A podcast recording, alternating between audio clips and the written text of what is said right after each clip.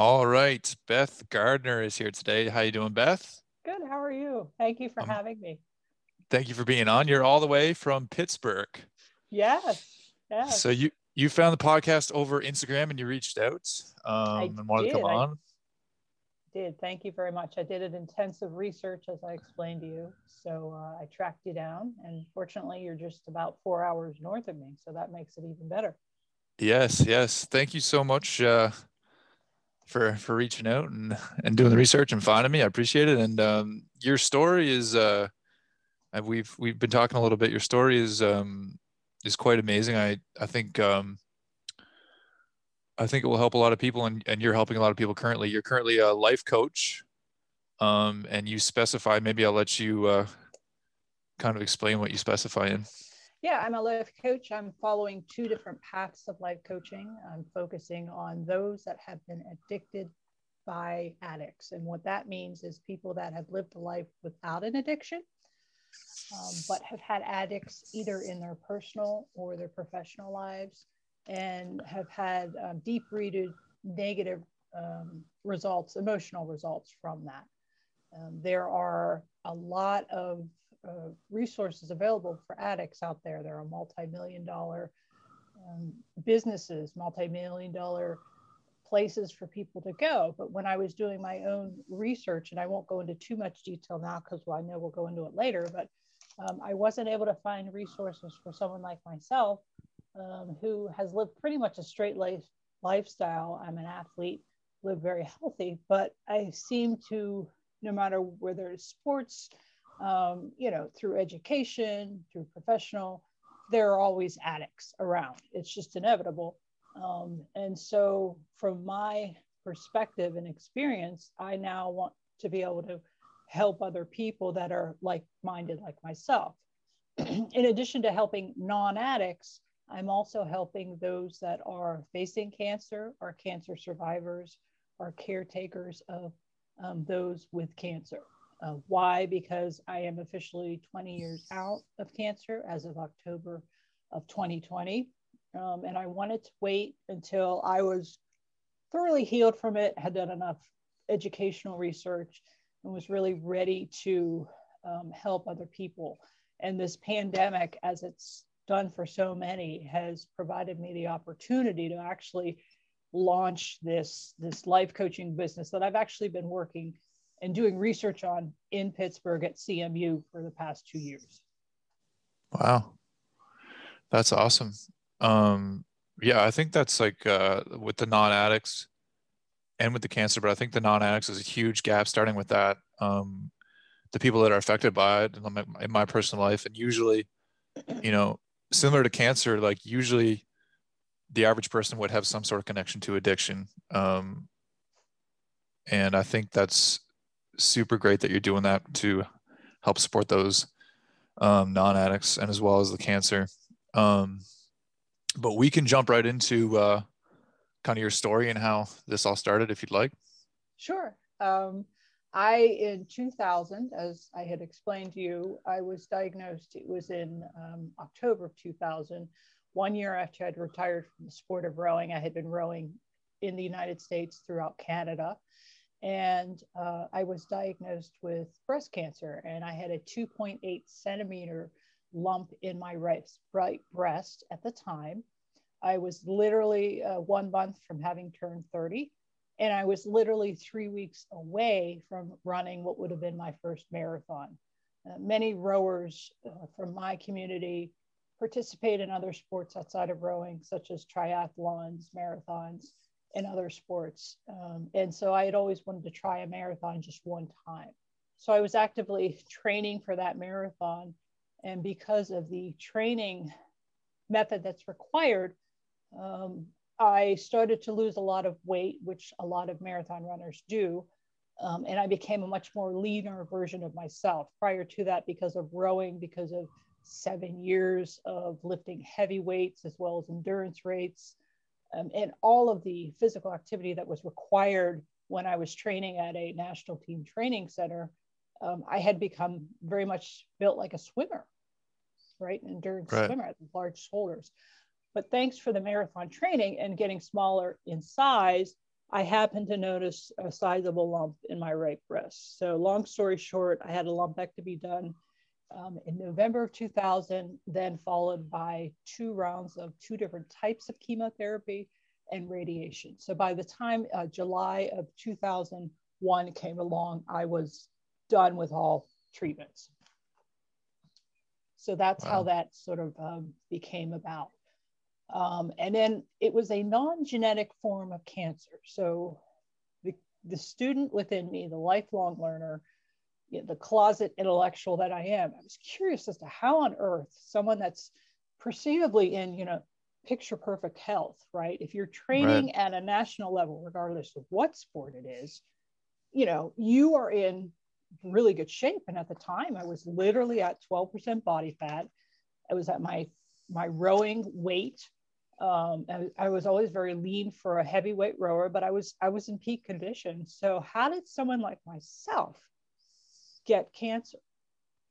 You know, and I had noticed through the last two years of my training, so that was 97 and 98, I was not, it was as though I had peaked. I was not performing anymore. My my testing scores were were varied um, I was either on I was off, and I couldn't figure out what was going on. And I thought I was simply overtrained. Um, and having started the sport later compared to a lot of other people, I started it my senior year at Drexel University. Um, I was, when I started at the, the elite level, once I graduated Drexel, you know, it was a pretty fast and furious pace. And I thought, well, maybe I just I should have been training back when I was in high school, and I'm just not able to keep up with these girls that you know have been spending their entire most of their lives rowing. So, right, uh, I did research um, at, at libraries at the time. I was in Philadelphia, so I had gotten all my treatment done at Penn Hospital, and I had done research uh, thanks to having the internet, and in the Philadelphia Library, and uh, I came across a number of books. One of which is by Louise Hay, and we could link that to this podcast that you can heal your life. For sure. And it is, she's is now deceased, but she uh, thankfully written a number of books and studied metaphysics and understanding how we can make ourselves sick while our brains can heal our body we can also make our bodies sick uh, regardless of what we food we intake and, and by the way i was eating a very regimented diet you know, my body wouldn't have performed to the level it had if I was eating fast food. You know, it's very regimented diet. So through her books, I was able to connect the dots that, oh, okay, breast cancer. Breasts are viewed as a nurturing part of the female body. If, if the female body is not nurtured, if it's abused or if it's starved, in the breast area, women are likely to get breast cancer. Now, I'm speaking about women that do not have it in their gene pool. So that's where I connected that dot. Okay. Um, I did that research. And by the way, this research went on for, you know, a, a good couple years um, while I was still working full time. So when you say starved or not nurtured, could you expand on that? Sure. So I had been raised, been fortunate to have been raised in a very good academic system. And it wasn't just geared for academics, but it was geared for leading athletes along. So I was fortunate to have been growing up in an atmosphere, for example, where I was training with athletes who I didn't know at the time, but later on became professional. Um, Kurt Angle is one of the individuals, worldwide wrestling Olympic champion. Wow. Um, he's two years ahead of me. And he was a very much a hero to me at the time, particularly in high school. But later on, once I heard he was going to the Olympics, it was because of him and his success that it dawned on me oh, after college, you can continue on with sports and actually, you know, make a national team of some sort or even Olympic. Um, neither of which I've made, but that's okay. Um, so it was through the, I'm sorry, your question? Oh, it was just uh, about breast cancer. Um, yeah. Nurturing. Yeah. Like so I realized from having grown up in a, in a very good school system where there was a, quite a bit of pressure put on us, um, that contributed to me putting so much pressure on myself that it manifested in a breast cancer. Okay. Also, um, I was surrounded by alcoholism. Um, and from my perspective, particularly growing up, there were people that had fought in World War II, the Vietnam and Korean War. And I associated a lot of people struggling with alcohol, alcoholism as those that had actually fought in those wars. Because when they were fighting those wars, it was long before a lot of the drugs that we have here today, for example, um, drugs to help bipolar, depression, schizophrenia, a lot of those drugs didn't come into full effect until the early 1970s. So for people to have coped, not just through going through war, but also for any type of genetic um, health issue that they struggled with, they would turn to alcohol or they would turn to recreational drugs. So I associated my experience being surrounded by it, whether it was in a household, in the family, or even you know in an academic setting, simply because these people had you know been in the military, and this was their coping, and it was a way of life. Um, you know, it wasn't uncommon back when I was growing up for people to be smoke still smoking indoors. You right. didn't question it. Um, so I just assumed all of that, along with you know pressure that I had put on myself, as well as these high standards that were expected, um, were the reason for all of that.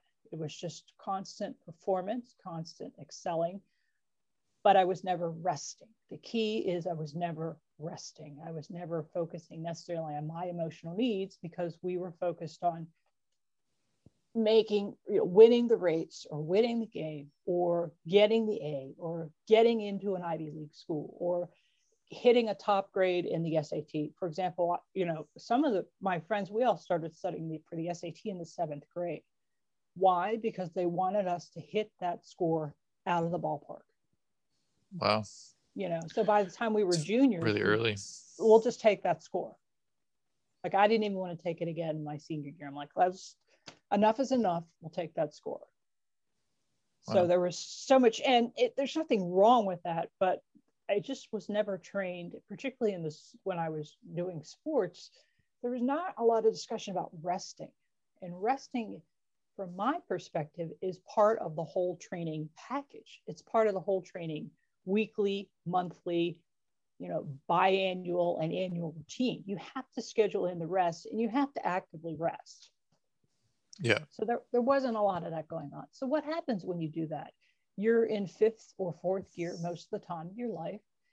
And if your body's not uh, liking it, it's going to rebel in one way or the other. And for me, it was through breast cancer. Because again, it wasn't genetic. I even was tested. Um, it's not in the gene pool. I did that because I've got a niece um, who's now 19, and I wanted to make sure she knew you know, whether or not she should be on alert about it or not. Does that make sense? It does, yeah. So would you say that along with the physical um the physical effects of not taking rest and not recovering would you say there was the mental rest like you said of like not being aware or not taking care of your emotions and just focusing on the task at hand Exactly. And I'll give you examples of that when I was rowing. Again, I started my senior year at Drexel, so I got a little taste of that camaraderie um, college rowing, which a lot of fun. Um, then I had my coach at the time suggested I send in my testing scores, which included an ERG score and some lifting tests. And I got invited to an elite training camp at that time was in Chattanooga, Tennessee. It was great. It was fun. It took place um, before my graduation from Drexel. So as I had mentioned to you last week, I never went to graduation. I had my diploma sent to my mother and I went, but I had no idea that the type of treadmill I was going to be stepping into. Um, and the, the protocol for the training at times, just on, a, on an average level, would be about six hours a day. Um, an example of that would be in Colorado Springs one winter season, we ended up lifting four hours in the morning. We would take a lunch break. We would do an abbreviated two hour weightlifting workout in comparison using some of the same routines that we had used in the morning. So wait, you did four hours of lifting in the morning?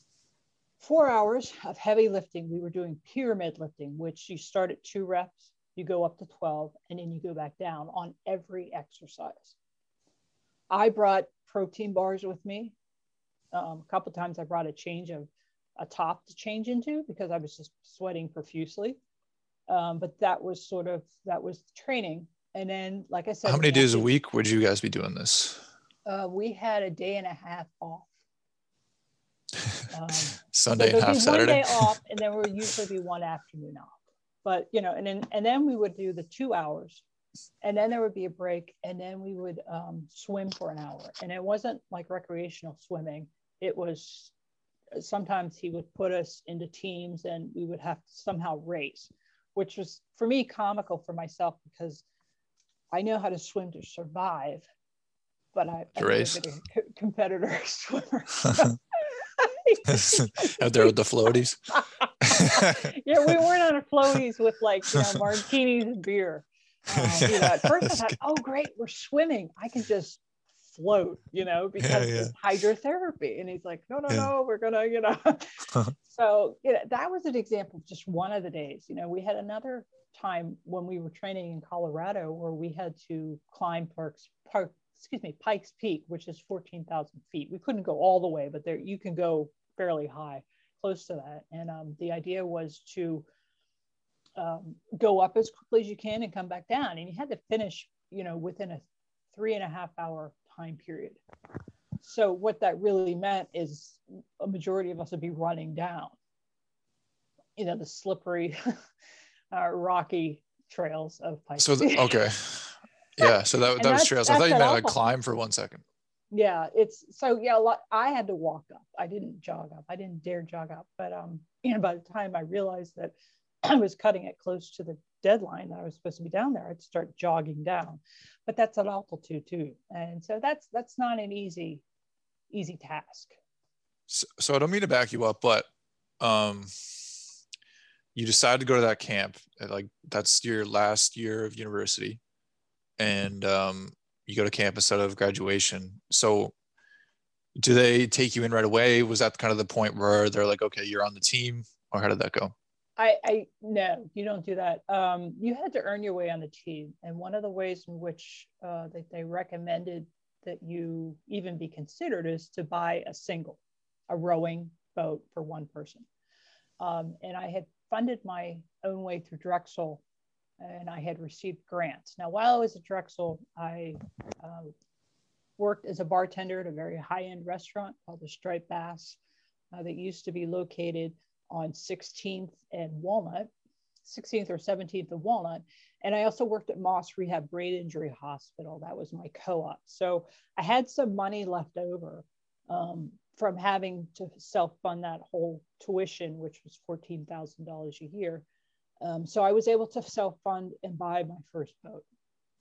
So that that was sort of a key training tool for me to not only become proficient in the rowing stroke, but even be considered then to compete with the big girls. And let me also re-clarify again, I never did make a team. Um, I strived to make a team, but I never did earn an actual berth on the team. I just trained with all the people that had been to the Olympics or had been on the national team for a number of years. It, I mean, it was an extraordinary experience for someone like myself who, quite frankly, again, had only started my senior year at Drexel. You know, my life, yes. I had been a runner and I had been a dancer. Those are my two key activities ballet, tap, and jazz. Um, I did play basketball and softball and anything height related. Of course, I played for a little bit, but um, I was more of a just an all around kind of an athlete, average. So, so when you were extraordinary for me. Yes, it would be. So when you raced, so you were like you raced single. That's right. Goes, most, right. most of the events when I started out, because that was a, a, a, required training tool, you had to prove, then you had to prove yourself in the single to be considered in a team boat. If you could prove that you could move that boat, and you could finish within the you know the first in, in a race final like the first top six you would be considered we had an event periodically throughout the year i'm going to say no more than three times called a speed order and it's a an informal racing event that's organized very much like a national event would be where you have a 2000 meter race. Um, and you race each race uh, there usually there's a initial race then there's a semifinal and then there's a final. And your goal of course is to make it to the final which would be the top six people. And so i had the opportunity to uh, participate in those. Again they're informal racing um, periodically throughout each year to just not only find out where I'm at, but let the coaches know this is where I'm at in my development. Um, and so, again, that was extraordinary for me because I'm once again, tra- you know, to racing against people that had been to the Olympics in right. team boats, in the eight, in the four, regardless of what boat. Know, these are very seasoned world class athletes. So it was a great gauge for me to figure out, okay, if this is this even feasible for me? You know, because mm-hmm. um, I was always 20 pounds underweight compared to some of the other girls, which was an, it's a whole other struggle. But um, yeah, that was just just extraordinary. So that's sort of what the protocol was to try to get into a boat to make the team. That's very cool. So like, so during your seven years, um, like doing it professionally was that just like is that how you make money? You just you're constantly racing and constantly training? Well there it's not professional for starters. It's an amateur okay. sport. Um, okay. it, at least it was back in my time. I'm sure some of the people on the team now get uh, much more money. Um, i had to self-fund it. So i was not on the team so i did not get any money um, which was a whole other challenge within itself. But at the same time you know i had already funded my education college education. I graduated. I did I did well considering. So um, being that I was an, highly analytical, I was able to figure out how to self fund, you know, that rowing sport. And I did work part time um, to be able to, you know, sustain and and and self fund the sport. So there was no funding for me. Those that had been on the team, um, were currently on the team, would receive some sort of funding, but I'll be honest with you, I don't think it was anything more than 30, 35,000 a year, which okay. you can live on. It is yeah, not yeah. a glamour sport. You know, you, you don't see rowers on any cereal boxes, on any food products. Um, right. It's nothing like, you know, the NBA, the NFL, the NHL, the X Games. Not even like that. You know, it's, it was a very much an amateur sport. So you, the, you, to be able to succeed in it, you really had to have that burning passion, burning desire. You had to want it. Um, right. To do it. You had to be able to find the money, find a job that was going to hire you and allow you. And at the time, and I'm sure it is still today, Home Depot was one of the top places for those aspiring Olympians to work at because they would provide them the funding, but also give them the hours so I had some teammates that were actually working at Home Depot, which was quite frankly a blessing for some people, um, you know, to have that. What sort of funding would they provide? Um, monetary funding, health insurance. Oh, okay. Yeah, I was paying for my own health insurance. Uh, I was paying for everything, my living expenses. I paid for my travel to any regatta, you know, um, hotel. So wow. once you made it on the team, then some of that was absorbed through the US governing body. But even at that time, and again, I don't know if it's different now, but um, people were not allowed to seek out funding. You know, you couldn't go to a company, say like Coppertone, and and see if they would give you product or monetary donations. I say mm. Coppertone simply because I was on outside in the sun so much that I would I would try to put on sunscreen. You know, so you couldn't. I did. I was sponsored by product with Power Bar, but um, yeah, that was just product, and I was thankful for it because I, I really lived off of those. But um, you you could not obtain monetary sponsorship. Right. Yeah, that's. I was going to ask that next.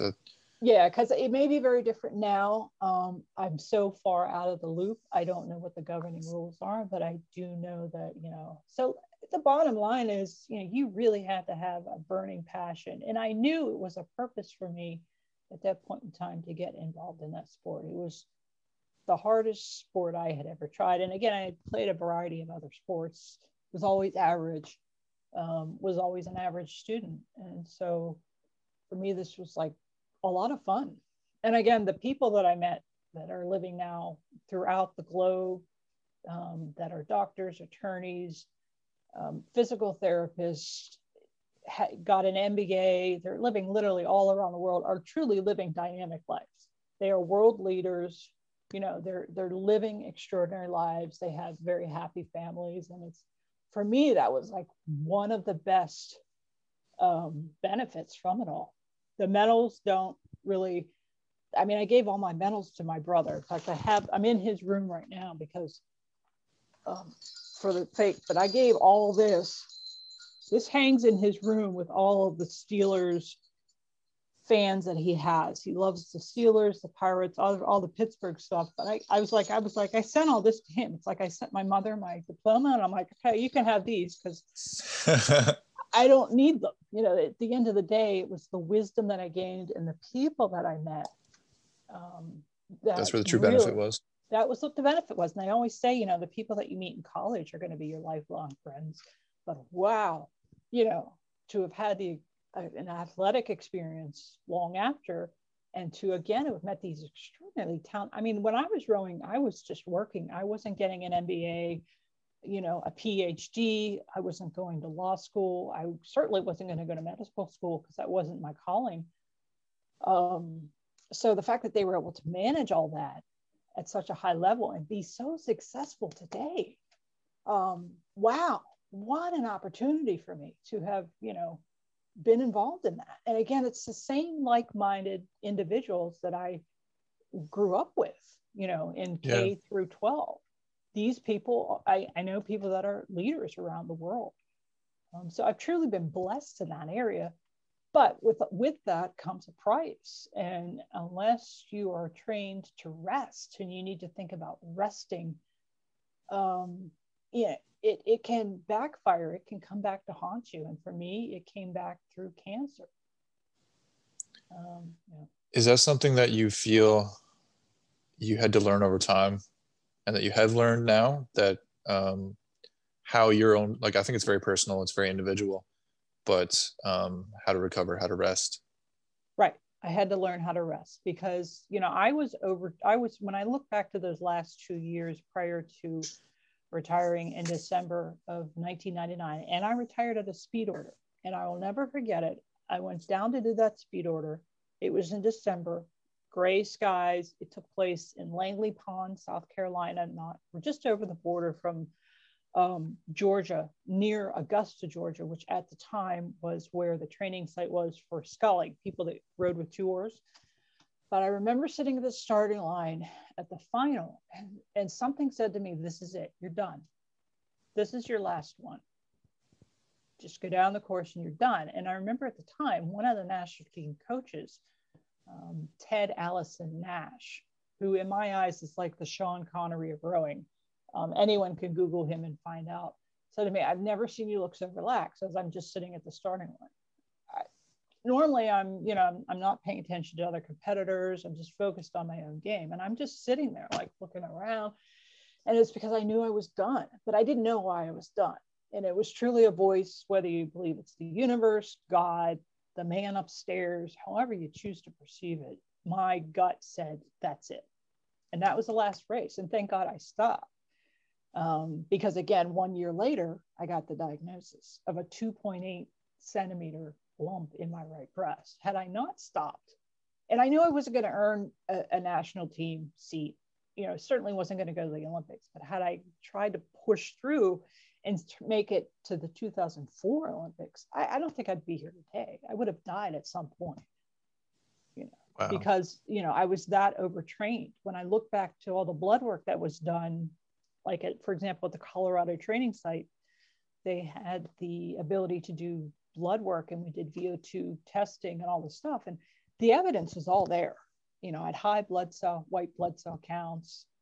Um, I was overtrained. I mean, it's just looking back on paper, it was all there. Something wasn't right. How did you feel mentally at that time? Um, at which which point? That time where you um, just at that race and before retirement, like those last two years, were you feeling like mentally drained? Yeah, I, well? I actually took the fall of December 1999 off. And um, uh, some friends of mine suggested it because I thought I was swinging into um, an overtraining shutdown. My body just shut down. It wasn't performing. Something wasn't right. And I, it wasn't a depression. It wasn't a seasonal depression. Nothing was happening. It wasn't performing. And so I just took off.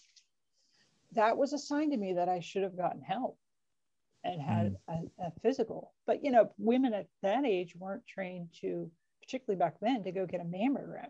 It's the furthest thing from my mind. I just thought, mm. oh, I'm overtrained. I took that whole fall off. Um, and I felt better, but I never felt 100%, which was strange. By taking off, I mean like I didn't participate in any events. Um, I didn't go to the head of the Charles, which I had been to a number of times before.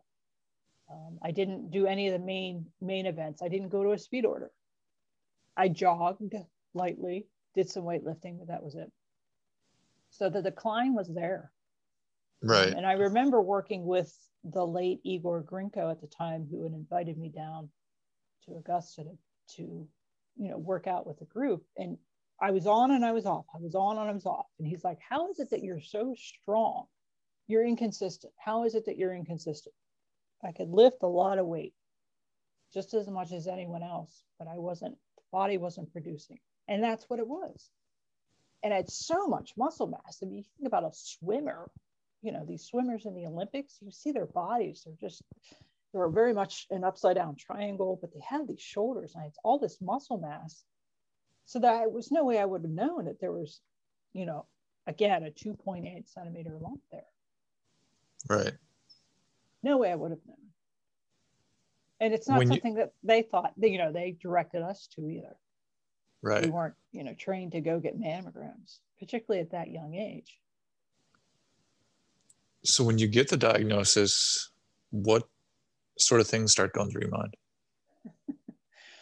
Um, at the time i was driving i had visited my sister's house in the northeast section of philadelphia and i was working at the university of pennsylvania i had gotten a job there and i was driving i visited her house sometimes on weekends and i would i would drive in to the city and go to work from there and i was literally driving down North 611, and I was within a couple blocks from what is known as Albert Einstein Hospital. It's it's many blocks up from Temple University, but I'm in that area, and then my phone, cell phone rings. I've got my Starbucks mug, and my phone rings, and it's a breast surgeon. Now I had gone to a couple of breast surgeons throughout the area just to get a general MRI. In Philadelphia, I'd done that. I had people that were recommended to me to go to and I did. There were three specific ones I did, in addition to getting a complete physical, just to find out again, why am I so tired? And you know, there is this lump here, but what is that? Well, that's when I found out. She said, uh, the, the surgeon said to me, You have cancer, um, breast cancer. We're going to need to schedule for you to come in so we can plan your surgery. And so I was in the left lane at the time on 611 and I pulled over to a gas station that wasn't far down the road. And um, I continued to talk to her. And then I just hung up the phone, took a couple breaths. And then I, the first person I called, of course, was my mother just to let her know. And thankfully she was, she was home and on the phone. She's been a nurse since 1958. Um, so as most nurses have odd schedules. So fortunately she was meant to be home. So I gave her the news as well. Right. Um, so it was shocking and I remember specifically doing some sort of, you know, laughter, like shock laughter that came out of my mouth, like, you're kidding me, you know. Right. And I pulled over. And thankfully, you know, having been an athlete and competed at uh, you know, a high ranking level, but also just being used to being in a very competitive setting. I was, I knew how to calm myself down already. Uh, and I knew how to navigate to get to that gas station so there wasn't an accident or anything of that nature.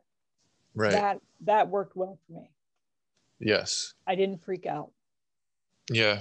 No, yeah, that could have been that could have been pretty bad, right? So yeah, it was Getting that news while you're driving. Yeah, because, and then I had to get to, to work after that. So once I pulled myself together, and of course I was late to work, I finally got to work. Uh, but then of course that day was blown because I had to talk to the to their scheduling committee and make the appointment and do all this other stuff that comes along with it. But um, yeah, it was it was a shocker because it wasn't what I was thinking. Yeah. So so where does it go from there? I mean, then you start getting treatment and Right. So she immediately she had done that left an- lumpectomy, which is how we got the diagnosis. So you know, within a week, I'm uh, two weeks, I'm scheduled surgery.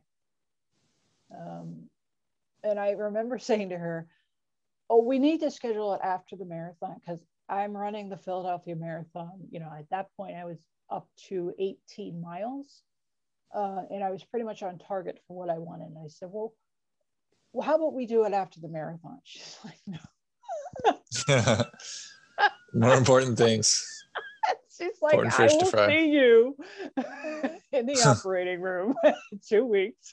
and we're going to do an immediate lumpectomy. And I remember like lying down, and she had to bring in two tables because that's just how large my shoulders and lats were at the time. She had, originally I was on one table, and she's like, "This isn't big enough." She said, "I'll be right back." She runs out. She gets another table. This is why I love her, and she brings it in. someone but I remember, you know, I'm strapped down and my my arms are out to either side, very much like uh, you know, a woman that's um, about to give childbirth and get it get a cesarean section. And I thought to myself, I'm one week away. I should be tapering for the marathon. Still thinking about the marathon. That's So get this over with and then I'll you know, and that just gives you an idea of like any athlete that's been doing it for years. I mean, even Yeah. someone that's a professional bowler or amateur bowler, Yeah. your mind gets programmed, and that's in your lower brainstem. And I just remember laying back, and they're like, "Ma'am, you're going to be going to sleep shortly." And I'm thinking, I, I, I just have a week to go. I really wanted to run it. She's like, "You'll have Yeah. other ones to run," and I'm like, Yeah. So yeah, so that's she did the lumpectomy, and then immediately they scheduled um, the first round of chemo. I, again, I had two rounds. I each was six weeks apart. Um, I did work full time while I got that. Um, not only because I needed to work, but also that outlet was perfect for me. Um, I did, I'm not someone that stays at home. I don't watch much television. I don't watch reality shows. I don't watch soap operas. I couldn't even tell you anything about The Bachelor or Bachelorette. It's just not my. I watch sports. Um, that's and the Food Network. That's about all all that comes down to. So for me to stay at home would not have been right healthy for me. You know, my mind needed to be active. Right. So was there kind of like a host of symptoms with all this treatment that you had to deal Um, with? Like I oh, imagine it was kind of hard to juggle it all, right? Yeah, I started treatment right before Christmas, three weeks before. So they said in three weeks you'll lose your hair. So I again I'm I, I had told you last week, my brain is hardwired very much like a straight male, where I think very much logically, and forgive me everyone listening if I sound too generalized, but you know, I think logically, I don't really think emotionally. I think emotionally later on, um, but I just want to solve the problem. Tell my mind Yeah. is hardwired. Just solve the problem, fix it. You know, Yeah. I don't need to hear about who did it, how did it, how it came about. Just fix it. Um, and I'm logical, and then I deal with the emotional part later on privately. Um, so I've always joked around. I, I think like a straight male, and I'm trapped in this woman's body.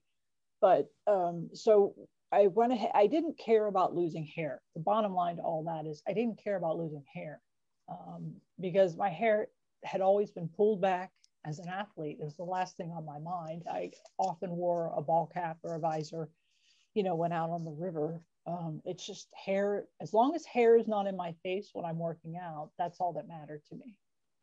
Um, Right. So I didn't care about losing it. I thought, oh, Right. I'm going to get a fresh new head of hair.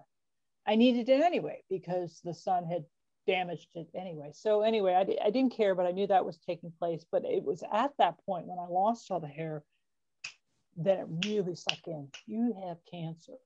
Mm-hmm. At that point, I was just really playing along. I was going through the motions, you know, from being on the operating table, which P.S. I never in my life had ever thought I would get surgery.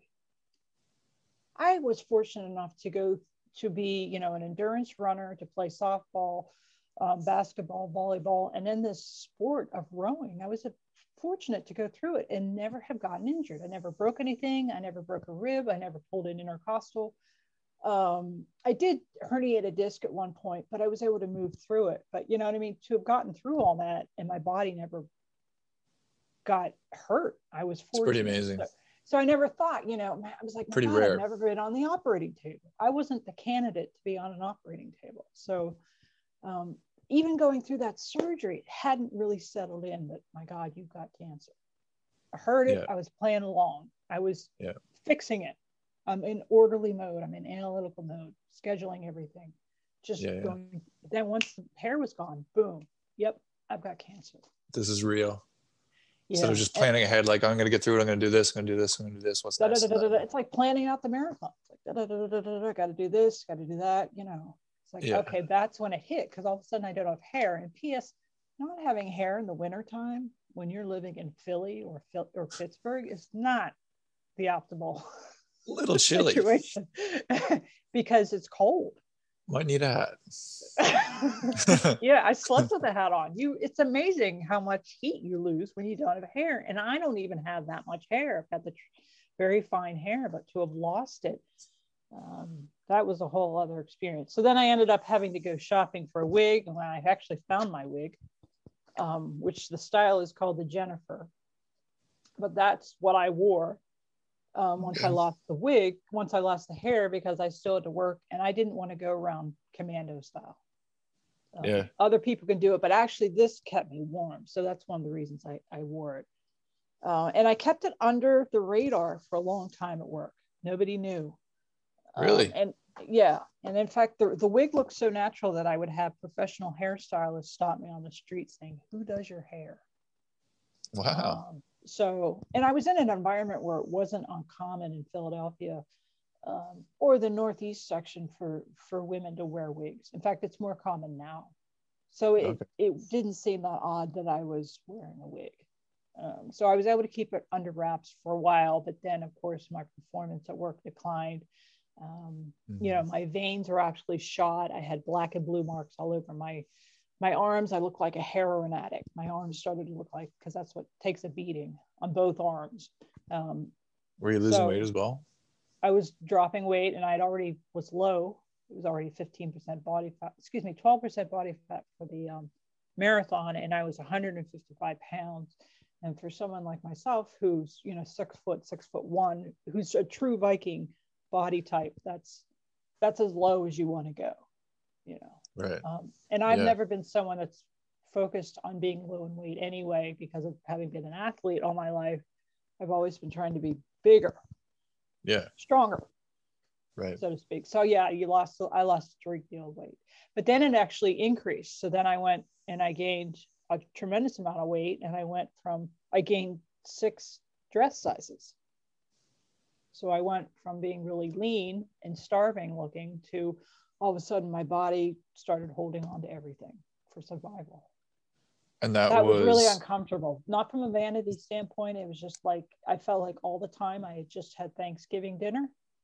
Yeah. Full feeling. Right. Yeah, yeah.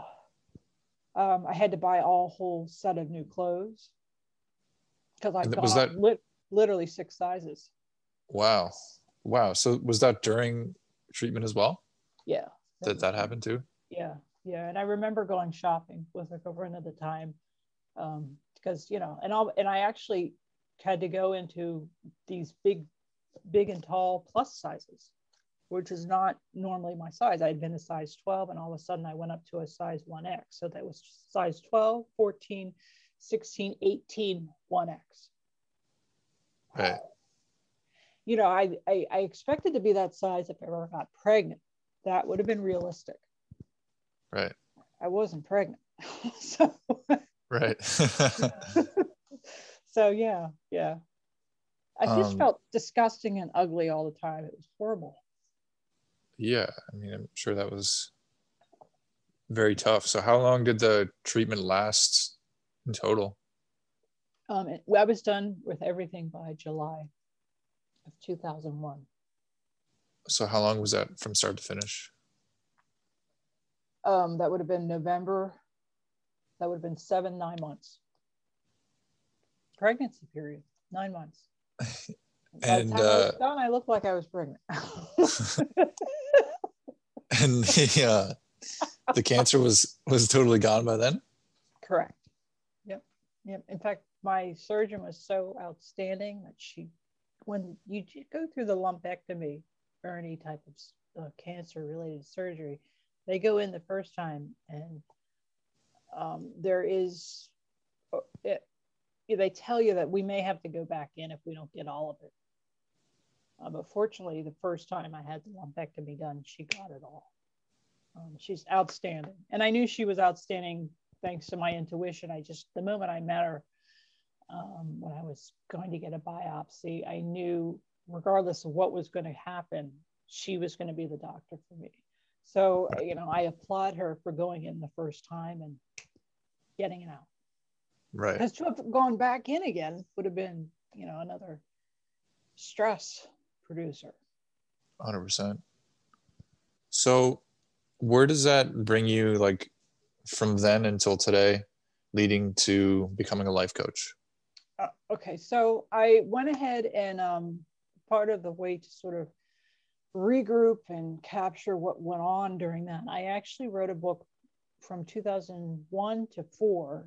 Uh, it's it's called One Stroke Rowing Stroke at a Time, just to get down on the paper, get down into the computer, everything that had gone on.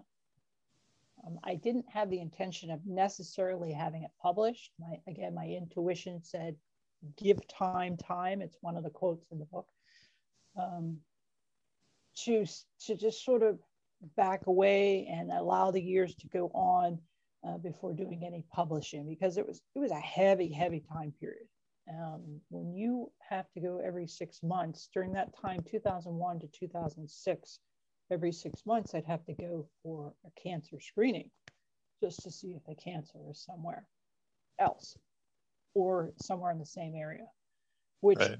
for me caused a recurrence of, of you know the nightmare that had gone on in 2000 and 2001. You know, today they call it PTSD. Now, granted, I only thought PTSD happened to veterans that had been in the military. Again, it goes back to that whole theory that I had that you know the alcoholism came from those poor soldiers that had fought in the wars and they we didn't have the medical um, medicine available to help them. Fortunately now we do you know so i thought ptsd was strictly something that happened to them. Well i, I learned again the, the the student that i am and the research that i did at philadelphia library that you know i was actually going through ptsd every time i would go for the cancer screening um, I'd go through it because you're always like, what if?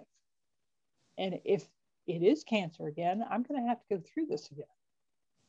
Or I might not if I don't want to, but it's a nightmare. And it's always in the back of your mind. So I thought one of the best things for me to do to help me was not only to continue to increase my knowledge and read as much as I could and study as much as I could online, but also just to write. And I am not a writer by nature. Um, I'm highly analytical. Numbers um, are, are what I'm much more gifted at, but the writing was actually very therapeutic for me. Um, I started studying every other types of writing. Um, I did well in English in school to get the good grades, but I wasn't born to be a journalist, right? I'm not a Hemingway Right. by any shape or means. Um, but I love to read. So I, you know, I had enough within me to actually get everything on paper. So I wrote everything, wrote the book. I've had it um, licensed, got everything underway, and I just I've let it sit. And what I've recently done, thanks to the pandemics, I've extracted every lesson I learned through there. And in the book, I have three main themes that I've sub themes that I've focused on um, in, a, in an effort to sort of help anyone else that reads it. And one of which is um, everything, the wisdom I've gained from sports, not just rowing, but sports in general. Um, and because I had been an athlete all my life, I was able to figure out the solutions to help me get to where I am today, or right. to at least get me to 2006. Yeah. Right? Yeah. Then the other sub theme would be um, having grown up with a special needs older brother. Cerebral palsy has one lung. Um, he's another, he's my hero, and he's another constant theme.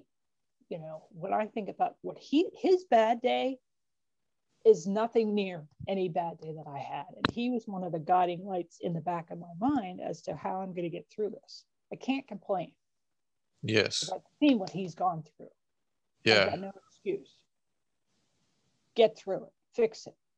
Um, so that was one of the themes. Um, and then I've got another theme. There's animal therapy. That's one of the themes. I'm a huge animal lover. I had started a pet sitting business at the time on the side while working full time um, to help out rowers and other people that traveled a lot and needed someone to look after their pets. So I've got a couple of sub themes in it, and and in those sub themes, and I've extracted the wisdom because ultimately that's all that matters. I, I don't, like I said, I don't watch dramatic shows. I don't watch reality TV. I'm living reality. You know, I've had people say to me, "Did you ever watch Cops?" Back when I lived in Philly.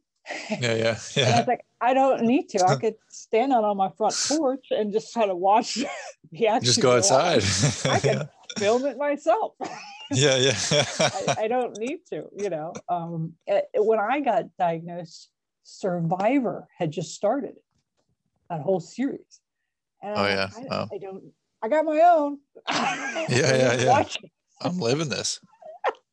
yeah. Uh, I, I don't do drama. Um, so the I thought all that really matters are the lessons learned, and that's all I want people to, to, look. So now I've been actively looking for a um, publisher uh, and literary agent just to get it published. I people have said to me, "Why don't you self-publish?" I don't want to self-publish because I've taken the time to actually write it. Um, you know, I was raised in in a family and in an environment where um, academics is paramount. Being well-rounded is important.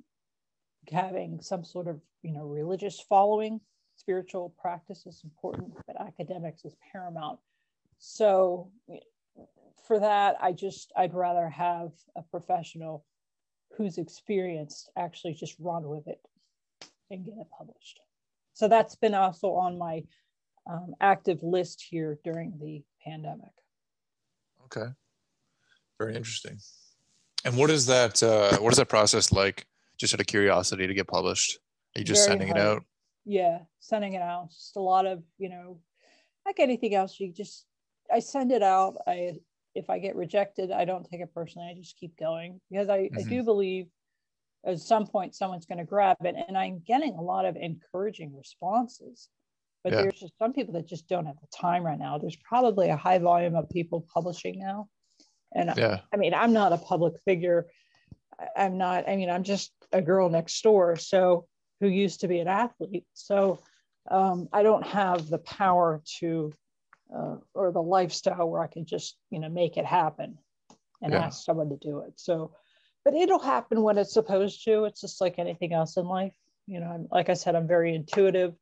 Um, definitely much very spiritual. Um, so it'll it'll happen if you put the effort in, it'll come forward. And now right. is the great time, you know, because now I have the wisdom. You know, back then I was just so full of emotion from it. Mm. I, I didn't want to publish anything. You're right in the middle of it. Right. I don't, you know. Yeah. So there's something to be said about giving time time. Just I like allowing, that saying. Let, allow and actually it's not from me that saying, it's from a good friend of mine, Rob Robertson, who used to say that. Um, I met him while I was actually going through the cancer. He was working in the same company that I was. And he used to say, sometimes you need to give time time.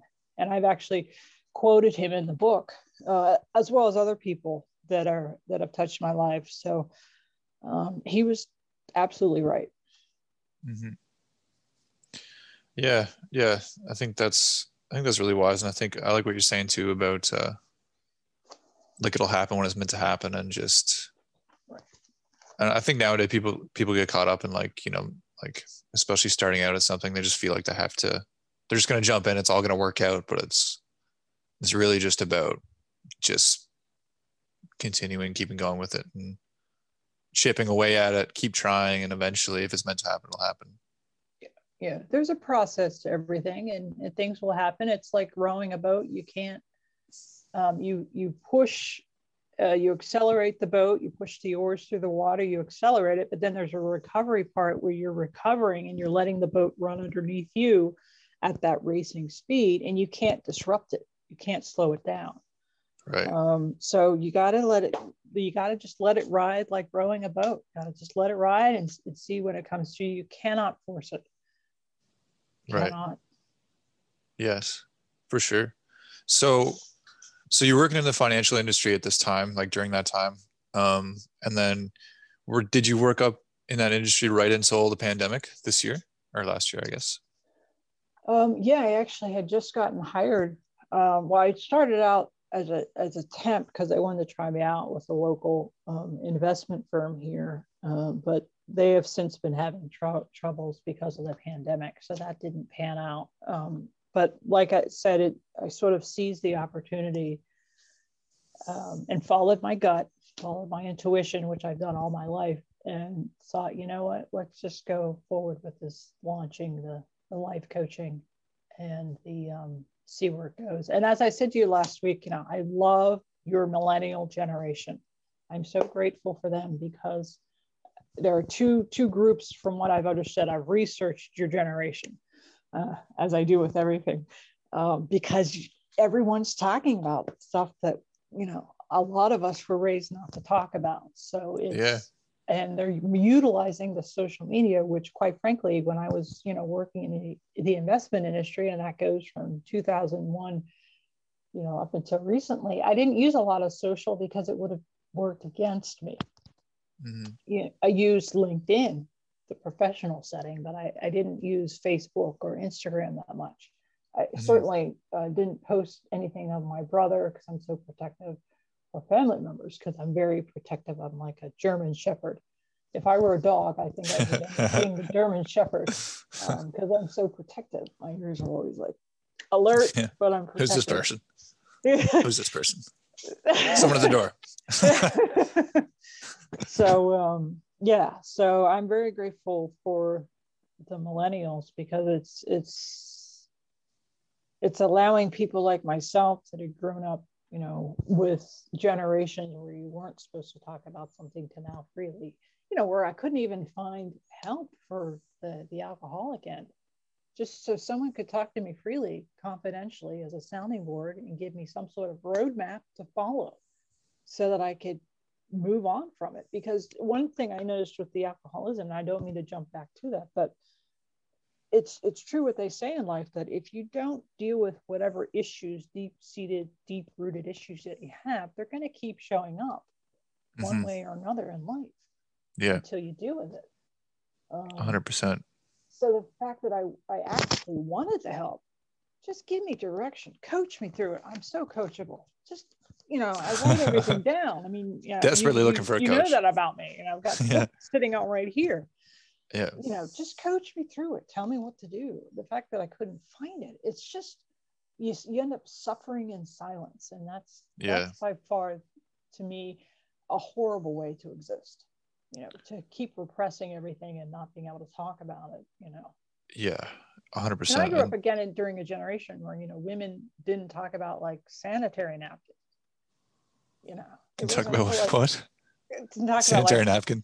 Right. You know, you didn't talk about that stuff. You didn't talk about your time in month. You know. Oh, okay. Yeah, yeah, and I'm like, what's the big deal? Yeah. It's how really? you That's life. You weren't yeah. supposed to talk about it. like you know the idea of me asking a male family member to go get me products. No. you know, or for me to get it, it was just back in the day. It was just, but that's what I grew up with is you don't talk about it, just handle it with class. with class. Like, Need to go get my deal? items. I'll be right back. Can't say what they it's are. like I see some of the commercials on TV that I know are millennial driven. I'm like, my God, they're talking about everything on television. Yeah. wow, Yeah. the world has really changed. You know, and again, I grew up when when you didn't uh, wasn't acceptable to be gay. Mm. You know, when Ellen Yeah. finally came out, the mid '90s. Although I was, I, had a, I mean, I'd been sports all my life, so I was always of the minority. I was one of the girls that was straight. Um, I never had a problem with it, but um, even back then, you didn't talk about it. Mm. No, I think it's amazing how the whole script is kind of shifted and is shifting on all that stuff. And that's what I try to do on this podcast. And, you know, you said like suffering in silence. And that's like the thing that is basically my goal with this podcast is to help people share their story, give them a platform to do it so that other people will listen and feel like they're not alone. Um, because that is the number one thing that I've come across and I've heard over and over and over. It was like, I'm the only one that's going through this. No one else is going through this. And then we're all just walking through life with blinders on, thinking like we're alone. And then little do we know, we're all human. We're all going through the same thing. Oh yeah, I can remember a couple times. Um, there was a church I ended up becoming a member of in, Philadelphia when I was still going through treatment. But I remember a time sitting in a in a large congregation and just feeling so alone, and literally feeling like I was suffering in silence. You know, and I Yeah. and I knew God could hear me. I knew a higher power could hear me. Um, but it's a horrible feeling to be surrounded by people in a church or in a temple or in a mosque or you know in a hindu church and to feel like you're alone Yeah. it's, it's just not that's not healthy No, not right no, no. And yeah. And I think that's like there's so much good with social media and there's so much good with technology. Mhm. But I think also um, like that's something that's, you know, it's been talked about a lot, but like now I'm sure you see it in cities. People don't interact with each other as much, right? Even just that small interaction, like with uh, with a clerk when you buy something at the store, like that, those things like matter. And you know, sitting on the subway, I'm sure people don't talk very much to each other. Whereas like you take the phone away, like everyone's on their phone, like you're gonna have a conversation. You're gonna get bored. You're gonna talk to people. You're gonna like shoot the shit a little bit or, or meet somebody, you know. And then like right it's it's just like you know and oftentimes people talk about living in big apartments buildings and they don't know anybody you know? They just go from you know they go in go to their apartment and that's it. But yeah we need connection. We need to be we need support. We need community. And um, yeah that's something that you know i think that's a huge part of mental health and kind of a missing piece that Oh, people yeah. feel today there's so many that suffer and they're you know I, I feel so badly for people that are born into this world they don't ask to be but they're born in with bipolar or schizophrenia or the clinical depression or severe anxiety i feel sorry for people like that because again they don't ask to come into this world with it but Mm. unfortunately it's something they have to deal with right and Mhm. these are people that are often had extraordinary talents. I mean, if we just talk about the, the public names alone that have said that they have bipolar, um, you know, it's Mariah Carey is one person that comes to mind. You know, extraordinary talent. Um, and they they just need like a diabetic, like anyone else, they just need to be on some sort of medication. I don't even like to call it medication. I call it like a vitamin or whatever they need to be on, a regimen to, to control it. Mhm. Because Yeah. again, yeah, I, these people don't want to come in to this world with that. I can't imagine. I've Mhm. seen so many people struggle Mhm. um, with with clinical depression to the point that they can't get out of bed, to the point that they're almost catatonic, or someone that's got the bipolar, and it's like you feel like you're walking on eggshells with them, but at the same Yeah. time you want to help them, like just Yeah. go on something. yeah Because yeah yeah yeah There's so many people that have extraordinary talent, not just musicians and artists, you know, but I'm sure in the legal field, you know, in the investment field, I've seen it, um, that have these gifts and they're meant to use the gifts, but the the mental illness gets in the way of it. It paralyzes them from being Mhm. able to live their purpose. And so I know Mhm. my purpose now. And one once once upon a time, it was to be an athlete. then it was to be in the investment industry and do my thing. Uh, but now I know it's to be a life coach and more importantly, to help people that have been on the other side of addiction. People saying to me, Oh, I didn't know you were an addict. I'm like, No, I'm not an addict. I'm on the other side of it. Mm. I'm on hmm. the fence, the other side of the fence. Yeah. And I know I'm not the only one. So, right. you know, that's, that's, you know, I'm, I'm empathetic to addicts. I'm empathetic to people that struggle with some sort of chemical imbalance. You're born with a chemical imbalance. It's like you're born with diabetes, you know, or you're born with a handicap. You're born with poor vision. You're born blind. You're born deaf. Whatever. Uh, you know, as long as people can find the help so that they can live a healthy, prosperous life, doing mm-hmm. whatever it is their true mission is. Mm-hmm. You know? Yeah, I think that's super interesting. I think about that a lot too with uh, what I do. Like I'm a personal trainer, and I, I'm starting to get in kind of like the life coaching stuff too. And like I think that is the most rewarding part of my job, even just as a personal trainer, and not even getting into the life coaching stuff um, in the past. Like, but just seeing someone kind of start at A, and then like a year later they're at B, and like it's just starts with the health, it starts with the habits, it starts with the exercise, it starts with the mindset. But then it's amazing how like it trickles down into every other part of their life and they're like a different person um, by the end of it you know? And like i think that's super rewarding to see them like and it's just amazing how like when you do one thing all of a sudden other things don't seem as out of reach you know and like when you talk about intuition i feel like people usually have kind of like an intuition of what they should be doing or that inner pull to what they could be or what they should be or their talent or what they they could be more. And i really like to uh, inspire that. And i love seeing bringing that out in people because uh, yeah i don't know. I think that's a huge part of mental health too. Like if you're not there's no worse feeling i think than feeling like you're not doing enough you know? Like just hanging out chilling but you you, you have all these things like all these goals or all these aspirations to do things but you're not doing them and it keeps getting pushed back. And then all of a mm-hmm. sudden it's 10 years later and all of a sudden it's 20 years later and it's like the feeling of regret and not doing the things that um you know you have that inner pull towards i think that's a huge part of uh mental health today. Maybe you're just in a job and you just have this inner pull there should be more to life that i'm not being fulfilled. And there's so many different things that go into that like community connections love um, meaningful work you know all that stuff and I like to capture that some of that on here to kind of give it like maybe you know a guideline to different people's ways of finding that. But I think like finding that path, I think that's just so inspiring and amazing when people do it. Yeah, the light bulb, you can see the light or the soul light within them. And when you were talking about the the personal training, I my mind was going back to I was listening to you actively, but I my mind went back to when I was going through the treatment, one of my uh, girlfriends from the rowing community who was managing the boathouses said to me, You know, I've got these working professional men, just a handful of them, that want to learn how to row more proficiently so that they can race. And that was an absolute gift to me because it gave me an opportunity to coach.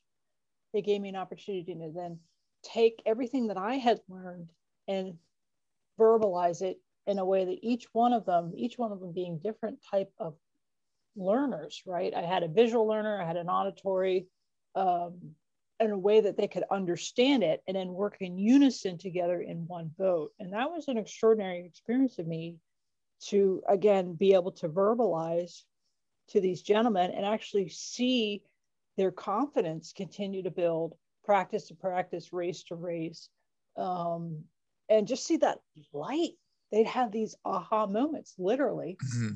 on the river. And i'm like yeah that's it. That's it. You got it. You got it. And to mm-hmm. see that discovery and then to see that transfer then into their for personal lives with their girlfriends their wives you know in their professional setting it was just it's it's such an i, I have so much um, admiration to teachers whether it's you know elementary high school college coaches because that gift of being able to transform someone's life and build that confidence.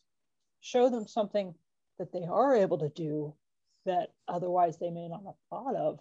That's mm-hmm. just priceless, literally priceless. It is. Um, so I loved doing that so much. Um, I eventually had to stop because just I had to get focused more on work and the market fell. And so I really had to focus in on that. But that that was a lot. And then as you were saying, you know, giving back to the community, while I was working full time in the investment industry, there was always something inside of me the little creativity that I have, I'm, I'm, definitely dominant left brain, but there is a creative bit on on the right side. But I wanted to be involved in the cancer community, one way or the other. So I co-founded the Row for the Cure in Philadelphia in the early 200s. Ran that for a couple years with uh, the women there, and then I, I did a Fortune 500 level for Live Strong. Um, but I always on part time did extra work for them and that fulfilled that need because I knew there was a need within. Mm. You know, for something bigger. Yeah. Part of something bigger. And why not cancer since yeah. I just walk the walk. Yeah, know? yeah, yeah. Yeah. So so that's why another reason why I'm enjoying the life coaching now because now I can continue in that area, but now on a deeper level. I can really yes. dive in and take yeah. my psych take my life coaching, take all this research that I've done. Which again, the blogs are on my website, um, and just really dive in. And as I mentioned to you last week, with my approach with everyone is I do treat everyone as unique as a snowflake. No, right. even though you can subcategorize people, I'm not. I'm as everyone's situation is different. My situation is different, um, and everyone else's. So they're all going to get a different type of roadmap right. to help them. Right. Yeah. I think I think you have to do it that way. Yeah. Um so so where do you start with um I guess everyone else is everyone's different, but um what are the the main things you're helping um non-addicts that have someone close to them or whatever the situation is that it's an addict? What sort of things do you help them with? First and foremost, learning how to safely detach okay and how to start to focus on self-preservation and learning the science of the codependency that they're participating in because it's a two-way street in order to break that um, that relationship so it's a more healthy level it's very hard um, when you have someone that you very much care about to see them go through that type of disease. It's like a slow suicide mm-hmm. to watch people struggle. But ultimately, they have to learn that they have to choose to do it on their own. Mm-hmm. And that can be very hard, particularly for parents, parents with these children that now have children that are addicted to opioids. Mm-hmm. Yeah. Um, you know, it's hard. Super common. It's, it's so hard on a parent to learn how to cut it off and learn that it's okay to do it um, mm-hmm. and, and to learn that they have to be preserving themselves, you know, not just emotionally, but financially. Um, you know, I had, I, when I was going through and studying all that, I went to, they, people said, go to Al Anon, go to Al Anon. So I went to two different um, groups in Philadelphia at the time. And um, I just went in there. And again, I'm very intuitive and all I just felt were these people that had been victimized financially, emotionally, on such a deep level um, that you know I couldn't go in there with my list and ask questions, but it was just it felt it felt like I was in a graveyard in a way because it just the energy was just so depressed. You know, mm-hmm. these people desperately needed help, and out of curiosity, curious person that I am, I said, you know, what's it like on the AA side? So I played the game. I went into several AA meetings to see what what the what are they talking about, you know, and the energy was was higher. The, the energy level was much higher because these people no longer had the burden of the addiction. And yeah. they had one another that were supporting one another and were talking about all these things that they wanted to achieve in life and they were going to do. So they were already on the, the highway to healing and achieving and um, you know, it was as though it was as though I was walking into a room with sunlight, as opposed to being in a room that was completely gray and dark, and so the clouds were so thick that I couldn't see through it. Wow. So because addicts kind of like hit the rock bottom, right? And then that's what usually, and then that's what, and that's where they're on the upswing. And, and once they get the help that they need, um, you know, they they it's extraordinary to see them, you know, build a new life again. Particularly, like I said, you know, with extraordinary talents that they may have to be actually able to freely live their life they want to without that vice. Right. Um, so you compared the two, and then that's kind of where you've seen the gap. That's where I've seen the gap, you know. And again, I was in these Al-Anon meetings, but I couldn't ask these questions. I was dying. It was like being back in church again. I was suffering in silence. I had these questions. Will someone just give me the recipe of what I'm supposed to do? You know, I've been mm-hmm. an athlete my whole life. I need a coach. Coach me. I've had these extraordinary yeah. coaches that knew exactly working with me or working with any other teammate, you know, how to psychologically um, motivate us, how to plan out the race. You know, they knew, you know, meter by meter what we needed. And that's what kind of what I was expecting when I was getting help, that at least someone would be able to say, this is what you need to do. And so what, one of the things I'm helping is that detaching and understanding that it's okay to detach and it's necessary you know, it's like yeah. the old cliche if the airplane's going down, the parent needs to put the mask on themselves first before mm-hmm. the child. But the tendency yeah. is to put it on the child. Yeah, yeah. Yeah. Um, you have to be counterintuitive. Yeah. Yeah, you can't. Yeah, that makes sense. You can't pour from an empty cup. You can't just, yeah. Yeah. That must be super hard though to try to convey that message. You can't, like, especially with a with the child for example you know because they'll do anything for your child but it's when when you take the time to get to know each individual this goes back to my snowflake analogy and i'm able to get into their heads and talk with them for a while i can figure out the trigger points to get them to see it. It's like back at the rowing when i was coaching rowing you know i had these five gentlemen working professionals you know, two of which were from an, originally from another country. One was from the UK, the other one was from New Zealand. Um, and they all had different walks of life. And they all needed to be coached differently. They were all very talented and brought something to the boat. You know, my, my uh, one guy from New Zealand was a distance swimmer. And I used to joke that he had three lungs. I mean, he showed up to the boat with all this incredible conditioning it just takes years to develop. Uh, and so I loved having him on because he just had all this cardiovascular. And so I didn't have to worry about the training with him. I had just had to worry about the technique.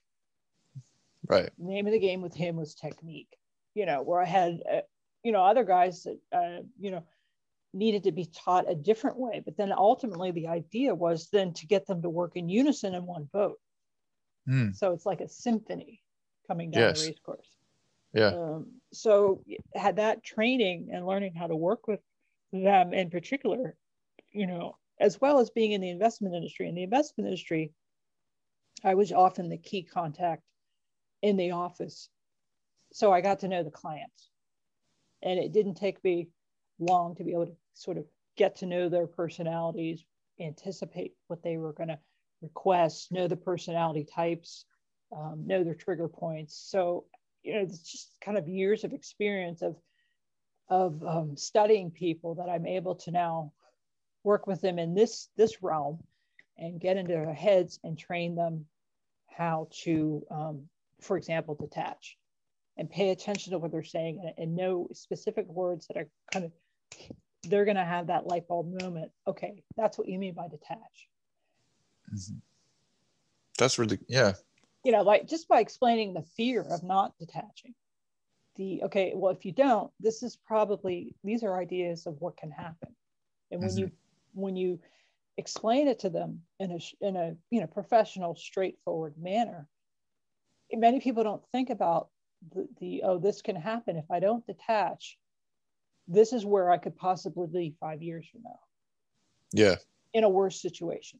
Yeah, yeah, yeah yeah. When I even on a numerical standpoint, if I were to you know run numbers by from a parent explaining to me how much money they've spent, I'd be like, okay, let's let's just run the numbers. You spent how much where? And then all of a sudden they have it on paper how much money they've spent on this child. It's it becomes evident to them. Mm-hmm. A change needs to take place. Yeah. Yeah. Um, so would that be, um, do you find too, like, I think you mentioned it before, like there's also conflict between, so maybe you have two clients, so that both parents, it can kind of make people clash heads. Maybe they have different ideas. Is that something, a dynamic you have to work with as well? Yeah. Yeah. You can um, have, you know, a, a mother figure that, that truly um, is not able to fully detach, is not able to create the boundaries. I, when I am talking about detaching, I mean creating the boundaries, whether it means having them removed from the house, um, you know, removing them from from certain family events. It's creating that hard, tough um, life sort of boundary system. So yes, that is a challenge. So that's then a, another challenge within that dynamic of of uh, enabling them to see eye to eye and coming to some sort of common ground that they can both use as a parent team um, to to again detach from their child's uh, challenge and and persevere and have sort of a healthier life. Mm-hmm. And that's ultimately what's best for the person. Like well, the addict. Best. They need to think what's best for them. Right. Yes. That's that's the hardest thing is people need to learn to think about worry about yourself. Right. At some point, you need to not worry about uh, an individual anymore when they're going through an addiction, and right. it's harder for for people, some people, to to get that mindset to worry about themselves, to let someone go. Right. Yeah, because like you said, it's their choice, and they're the only ones going to make the choice to to make a change. Um, and then transitioning to uh, to cancer. Um, I know you kind of help out with the financial side of that as well, right? I direct people. I'm very resourceful, as you know. I found you. yeah, um, you, uh, you, did. And in all of my searching, I'm very resourceful, and I am the type of individual that um, I'm. As long as they want the help, and they are actively making the strides to make the positive changes in their how their lives that I'm recommending. Um, I'm very resourceful in finding them the specific say financial connection or insurance connection or resources that they knew, need that can help them continue on the path towards complete recovery, complete health. I'm willing to go that distance. You know, when I'm when I'm done speaking with them over Zoom or over the phone, um, I'm happy behind the scenes to dig in and find the other connections that they will need that are instrumental in them being able to obtain full healing. Because it, it doesn't just happen with me. And i also i don't i can't coach desire. It's one thing i learned from coaching. And I, I you know i remember seeing in a movie called prefontaine is a coach cannot coach desire. So as long as they have the desire to want to head down that very challenging path towards healing, um, I'm with them. I'm the ride or die. But uh, and I will find them the other resources that they need because it's not just myself that can help. There are other people that are out there. I, you know, I found all the resources I needed on my cancer journey so that I could get all the information that I needed um, right. so that I could understand how to heal but also all the all the community resources that were available to me. They didn't just hand me everything in a folder. I had yeah. to find some of that stuff out on my own. They did give me some stuff, but you know there were more there were more avenues out there that would help me. So being that I am actually very resourceful, um, I I'm more than willing to do that. Right. I think that's beautiful, and, and uh, in the United States as well I know it's a little bit different than Canada here, where your healthcare system is basically if you don't have uh, health insurance, I'm sure it's a whole process um, to to go through insurance. Um, but if you don't have healthcare insurance, then um, you just have to pay for it, right? Right. Yeah, it's very challenging. That was um, one of the several um, avenues I had to, to deal with was managing my own insurance and paying off any medical bills just from the surgery alone. Um, mind you, when I graduated Drexel from my own pocket, I only had $10,000 that had needed to be paid off. So, because you know I had been working, um, I was able to pay that off very quickly and also get a boat. Remember, I said I bought a rowing boat. Yes. Um, when I was done with the cancer surgery alone, I found myself $30,000 in debt. Now, to wow. some people, that may not seem like much, but to me, that's again very um, math driven, highly analytical. You know, I grew up, my, my, we've got a CPA in the family, we've got a chemical engineer in the family. We're very meticulous on um, paying bills. Um, that was a lot of money to me. Um, that only added to the PTSD. Like, mm. oh hmm. no, I got to pay this off. Now, granted, yeah. I was working, right? And I'm in the investment industry. So I was able to figure that out. But, you know, had I, had I been predominantly right brain dominant and not had any math skills, that could have been a real nightmare. Mm-hmm. Um, but I was able to pay that off. And again, I'm very resourceful and understanding on finding the help that I need to sort of guide me through that. Yeah. You know, so yeah. there are many, many uh, organizations out there that guide um, cancer patients and their families toward um, being financially free from any financial burdens. There are a lot of them out there in the United States. Um, and again, I'm happy to dig in and find the appropriate ones for individuals in their in their area.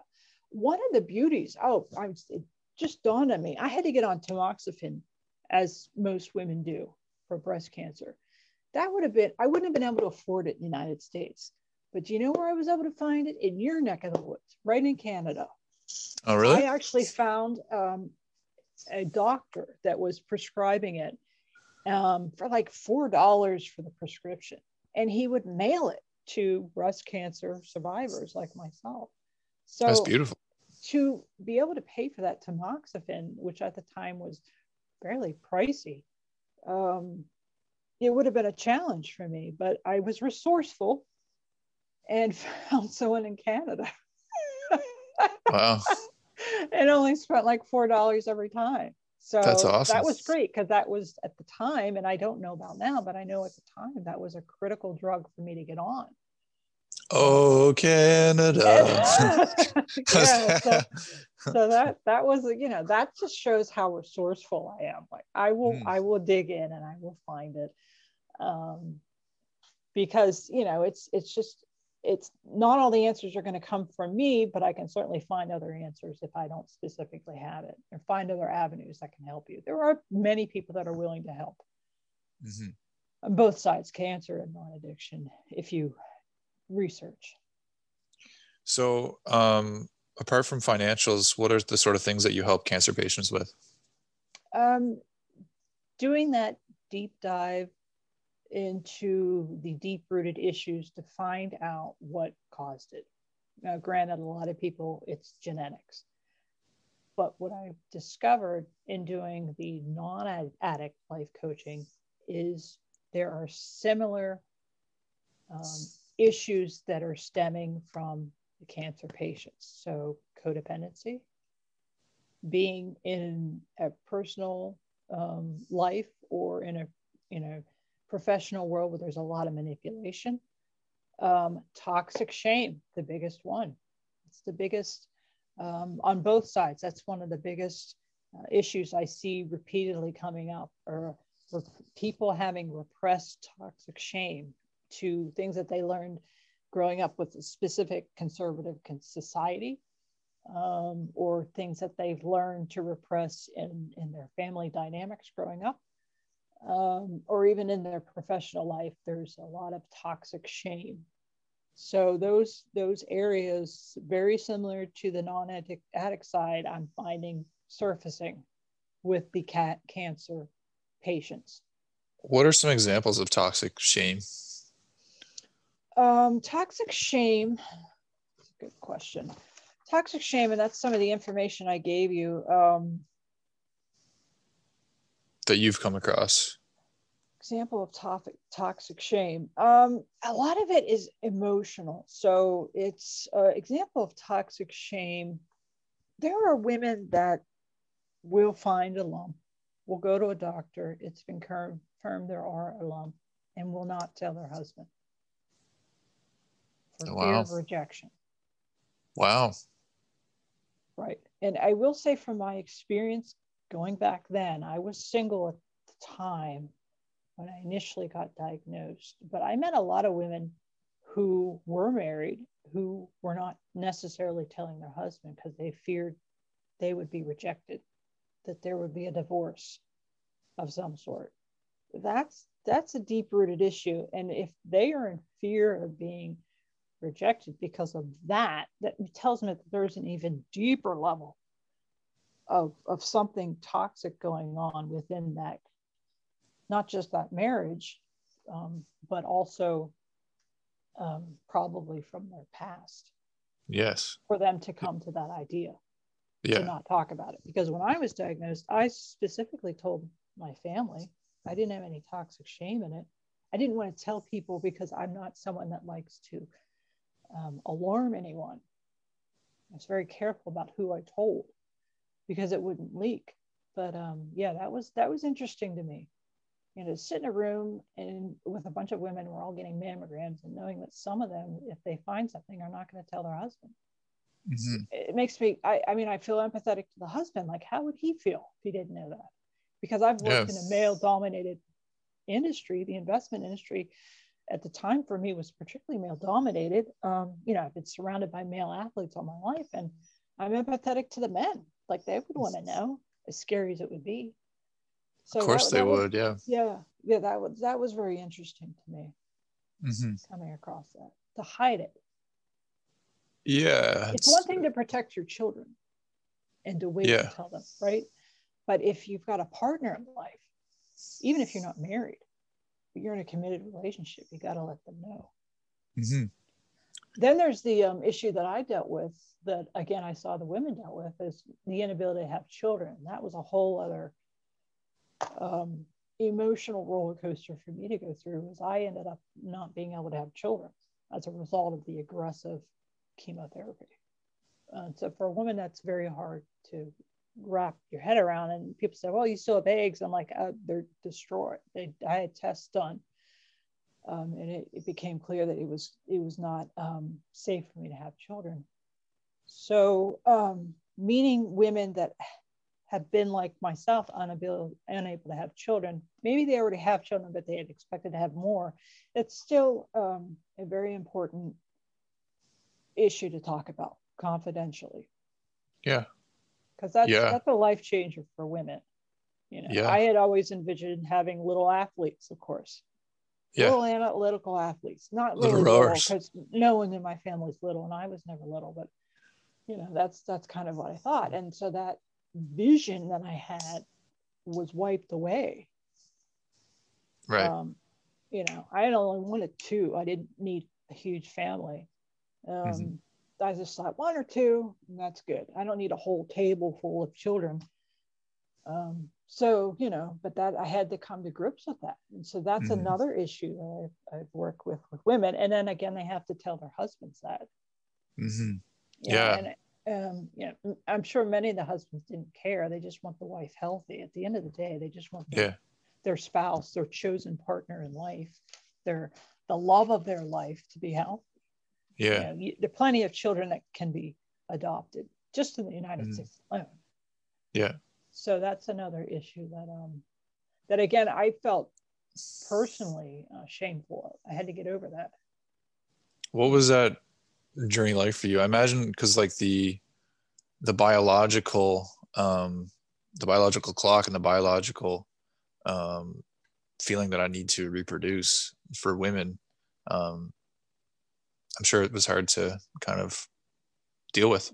Well, that, that was part of the reason I stopped rowing when I did because I was 29 and I was like, oh, I think it's time to wrap it up. Because when a woman is, from my experience, and I'm sure many other women know this is when you go on to the next decade or you're preparing to move on um, to the next decade, you know, 39 going 40, or I just turned 50 in October.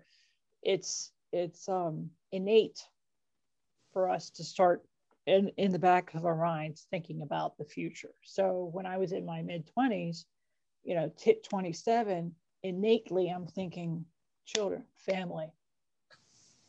Yeah. When I'm done rowing, am I going to, and am I going to get an MBA? You know, what's my plan of action? So when I stopped rowing in that December of 99, that was one of the things in the back of my mind is, you know, enough of this, time to go to a new chapter. Run a marathon and have some kids. run a marathon because you'll be in better shape. A lot of my friends, um, I was learning from them from the rowing community, would be active in in a marathon or triathlon because it would make it easier for them to get pregnant, and then it would be in a better condition to carry that child. It's brilliant. On as far as I'm concerned, these women were brilliant to think that way. So I was of the same mentality. I'm going to be in really good shape. And make the pregnancy pregnant. easier? It makes it easier. Yeah. Yeah. Um so yeah i had to come to grips with that and that was that was a shocker. It's that's another like shocker very much like getting the diagnosis and i'm driving to work. Yeah. It's a jolt to put it mildly so what was that process like for you and what are the things that helped you um, and was it like a process over a certain amount of time or it was over continuation time. It was it was like a reoccurring um, nightmare flashback. You know, mm. work and allowed me to get through it. Um, right. Because by the time that market fell in 08, I was pretty much past it. It was just the reality. Mm-hmm. You know, and I rationalized it. I thought, well, you know, the logical side, well, it's probably just as well because I don't want to have a child and then have the cancer come back mm. I would feel worse. I have the child and the cancer comes back and then I die, I, I don't want to leave a child and a husband behind. Mm. Um, because there, even though I was past the five year mark, there was always that concern. If that makes yeah. any sense. No, so, of know, course it does. I, I think... rationalized it. I rationalized it. Yeah. And was that, you said, um, you had to get tests every six months for until 2009 did you say? 2006 2006 um so and then it was every year after that. Okay. And then is that still till now that you do it every year? Um i'm supposed to be getting it done every year. Okay. Um so what was that process like like having that reoccurring kind of nightmare and thoughts about cancer coming back um it's paralyzing emotionally. It stops me in my tracks. Um, even if I'm at work and I'm doing well with whatever task I have, um, it's it's always in the back of your mind and it's unstable. It's like walking on eggshells. What if? What if? And you're just looking forward to getting done with that test. Sigh of relief and then move on. But I would right, immediately right. go in the back of my mind in in a grocery list format as I do. Once I write something down, very much so, it's stuck in my head. I'm one of those people that if I write down a grocery list and I go to the grocery store and I forget the list, guess what? I haven't forgotten it. It's there. okay. Okay. So the whole list of everything that I had to organize during 2000 and 2001, that list is there. So I'm already going through that list this is what I'm going to have to do. This is what I'm going to have to do. This is what I'm, and and I'm in a way sort of oh, setting, okay. yeah. setting myself up for success. Mm. I go I'm automatically through my list and I'm setting up for success so that I am prepared should that be. Yeah. So it's not going to take me off guard because I'm going to be prepared. I already know what to do and how to do it. If this it is a yes. Around, I'm prepared. Yeah. Yeah if there's if there's yeah i'm prepared and that that's for me in my own experience in life that's kind of the name of the game in life try to be mm-hmm. as prepared as you can mentally mm-hmm. prepared financially prepared being prepared is part of the game if you're mm-hmm. prepared mm-hmm. and the inevitable comes your way some of that preparation is still going to help you, mm-hmm. particularly if it's mentally prepared. Mm-hmm. I, and that's the athletic side. I'm mentally prepared prior to a race. You know, going down a, a race course, 2,000 meters, they, they used to say there are seven different ways that you could race down the course and cross the finish line first, right? There are seven different ways, but within those seven ways, there are a multitude of situations that could go on that you have no control over. All of a sudden, you could be rowing into a severe headwind or a crosswind that's going to dis- disturb the boat a little bit. Um, you know, you could have a flock of geese suddenly come by and you thinking yourself, am I going to decapitate or do I keep going? Um, you know, you could, it could suddenly start raining in the middle of a race. If, you know, if you're at the starting line and it looks ominous out, like it is going to rain, it could suddenly start hailing. Well, guess what? You keep going. Mm-hmm. Um, so there's so much that positive that I gained from being a racer um, on the rowing course, more so than being in track and field, that really helped me sort of mentally prepared. So every time I went to the starting line, I was prepared for the weather. I was prepared for anything that could come down my way during that, you know, mile and a quarter. Is what it ends up being. You know, right. I've been in races, smaller races, where someone's in a motor launch and they decide to gun it, and all of a sudden there's a swelling wake going across the entire six lanes. And wow. if you're going down the course at a racing speed and you're you're moving, cruising through at say 34 strokes a minute, and all of a sudden you've got wake, you need to manage through that. You need to work through it and keep going. Some jerk decided to step on the motorboat, they, you know, gas pedal and gun it. Um, and all of a sudden you're, you're rowing in a swell. Or, you know, there's all of a sudden a cross rain, rain it starts raining and hailing. I've had that happen. I've had the hail come rain mm-hmm. come and all of a sudden it turns to hail and you're not expecting it mm-hmm. you need to finish it yeah this is building uh, resilience through preparation resilience and preparation that's the key so all that that i had learned um, was already trained in my and in my lower brain stem and it, it you know every six months i was prepared i was set mm-hmm. this is the game big game day it's a performance time i'm ready and so recently, um, you they found they did find another tumor, right? Yeah, it's benign. It's called a meningioma, um, M E N I N G I O M A, um, in my right side of my brain. It starts at the ear canal, the right ear canal, and extends close to halfway across my face. Um, and I had just reached my 20th year of being cancer free, like I said, in October. Mm-hmm. Didn't even worry about the fact that I was turning 50, to be honest. I didn't think about celebrating it. I told my family, I mean, we're going through a pandemic, so I, I honestly didn't care. Um, and I honestly stopped really celebrating birthdays when I hit 35. Um, so, you know, I said to them, I, please don't send me anything. I don't want to see 50 year old cards coming my way or any joke cards or joke toys. Just don't even do right. it. Because really, right. all that mattered was that I was reaching this 20 year point. Yeah. that's just a number. I don't feel 50 anyway. I really don't. I feel 40. So, you know, I was gung ho for that 20 year mark. And I had told some friends about it. I'm like, I'm coming up to it. And so I had all these ear situations that, thanks to the pandemic, I became more alert to um, tinnitus, which is the ringing in the ear. Yeah. You know, heads up to everyone. If you hear ringing in the ear, it doesn't necessarily mean that someone's talking about you. yeah. um, it could be tinnitus. Uh, it could be. Uh, could be. or it could be. You know, someone could be talking. A lot of people. I don't know that many people, so I know people aren't talking about me. Everybody's talking about in the ear. that must be some popular. um, just nonstop. You know, and I had a lot of ear. I thought I just had a major infection, so I went and I got. I went to a, a well-known um, doctor's office and ENT um, department here in Pittsburgh, Allegheny General Hospital, and I thought, you know what? They'll give me a really good oral antibiotic and drops. That's all I was looking for.